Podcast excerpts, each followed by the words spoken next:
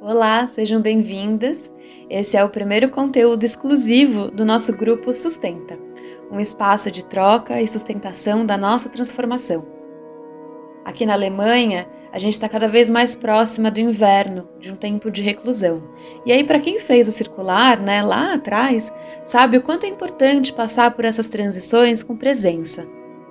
Bom, aí no Brasil vocês estão na primavera, que é um tempo de plantar intenções, de ver florescer novas ideias, mas a gente pode aproveitar um pouco da simbologia do Halloween como mais uma oportunidade de abrir espaços, de deixar embora o que precisa ir embora. Uma das origens do Halloween é a festa pagã de Samhain, também conhecida como Festa dos Mortos, Festas das Maçãs e de Todos os Santos. É um momento em que os mortos e os vivos estão mais próximos. Sanhain representa as últimas colheitas e o começo da descida do Deus Sol, do encerramento da fase da consistência da força masculina, né, do racional, e o começo de uma jornada no inconsciente, na, na força do feminino. É também um período de reflexão e de análise do ano que está acabando. Nessa noite, a divisão entre as realidades físicas e espirituais é mais estreita. Essa noite recorda os nossos ancestrais e todos que já se foram. A experiência do feriado de finados no Brasil não é exatamente de celebração, né? Em países como o México, os mortos são homenageados, são realmente celebrados. A Fiesta de los Muertos é conhecida no mundo inteiro. E o filme Coco ilustra bem a importância desse feriado e a importância que tem celebrar os nossos ancestrais. Para quem estava no nosso encontro dos signos e mitologia, sabe que esse período de escorpião é representado pela história mitológica de Orfeu e a sua descida ao mundo subterrâneo. O Orfeu desce para o mundo de Hades e Perséfone em busca da sua esposa Eurídice.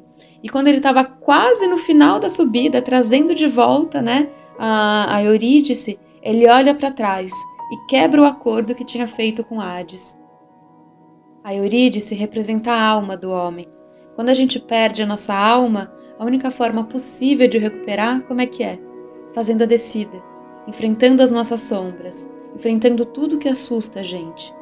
Quando Orfeu olha para trás, ele mostra que a sua descida ao mundo subterrâneo estava muito mais ligado ao sofrimento dessa separação do que de fato ao encontro com a alma dele.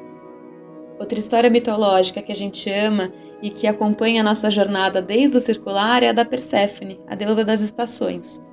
A filha de Deméter é sequestrada pelo rei Hades e se torna a rainha do submundo. Perséfone, como rainha do submundo, é justa, enfrenta sombras, sabe fazer essas passagens com sabedoria. Ela sabe que a morte é necessária porque ela abre espaço. Ela faz a primavera chegar. Bom, deu para perceber que essa época do ano é bem importante, né? E esse ano a gente ainda tem uma Blue Moon, que é a segunda lua cheia do mês. A lua cheia sempre representa o ápice, o ponto de maior força e potência que a gente passa. O momento que a lua e o sol se completam, um reflete a luz do outro. Essa lua cheia é ainda mais importante porque é uma lua cheia em touro, enquanto o sol está em escorpião. Mais uma vez, os opostos aí se complementando, né? O touro é um signo bem ligado ao material, à terra, enquanto o escorpião fala das profundezas. Então, assim, que tal se a gente usar esses opostos como complementares? Pensar o que deve ficar e o que deve ir embora emocionalmente.